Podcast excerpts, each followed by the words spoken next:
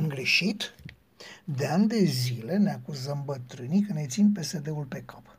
De ani buni ne închipuim că nucleul dur al susținătorilor PSD este format din nostalgice epocii de aur, care sunt dispuși oricând la turism electoral sau la vânzarea votului pe un litru de ulei. De ani și ani. Pentru ca, dintr-o dată, să ne lămurim că lucrurile sunt mai simple decât ne venea nouă să credem. Nu se mai poate face turism electoral, nici milita electorală, nu mai e ce a fost pentru că sunt prea mulți contra, nu e nimic. Atunci PSD-ul a trecut la planul B, adică la furtul din PIX, din PIX. Ceea ce s-a petrecut la sectorul 1 este o bună explicație pentru care acest partid a câștigat mereu și mereu. Păi dacă eu, candidam oriunde în țară și după numărarea voturilor apropiații mei le-ar fi distribuit cum doreau ei, ce rost mai avea votul?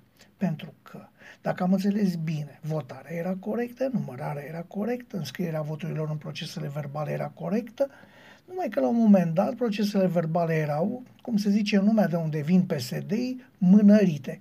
Credeți sau nu, într-o secție care a votat preponderent cu altcineva decât PSD-ul, voturile au fost numărate, dar la sfârșit la biroul electoral pare să fie ajuns un proces verbal care declara că au fost zero voturi. Așadar că în secția aceea n-a votat nimeni toată ziua. Sau, dacă nu se putea recurge la o asemenea trăznăi, se treceau voturile unora în dreptul altora care nu prezentau un pericol. Deșteptăciunea șmecheriei a fost că s-a procedat exact invers decât credeam noi că se face. Nu au fost puse voturi în plus la PSD, ci au fost luate voturi opoziției urmașilor pe CRFSN. Este o mișcare, nu? Dacă nici acum nu se lasă cu pușcărie, nu mai știu când și pentru ce. Dar să revenim. După ce am acuzat bătrânii, vedem că cei mai mulți n-au nicio treabă cu permanența PSD-ului la putere.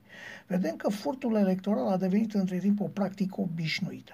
Vedem de ce PSD-ul a dat mereu atâta importanță primarilor.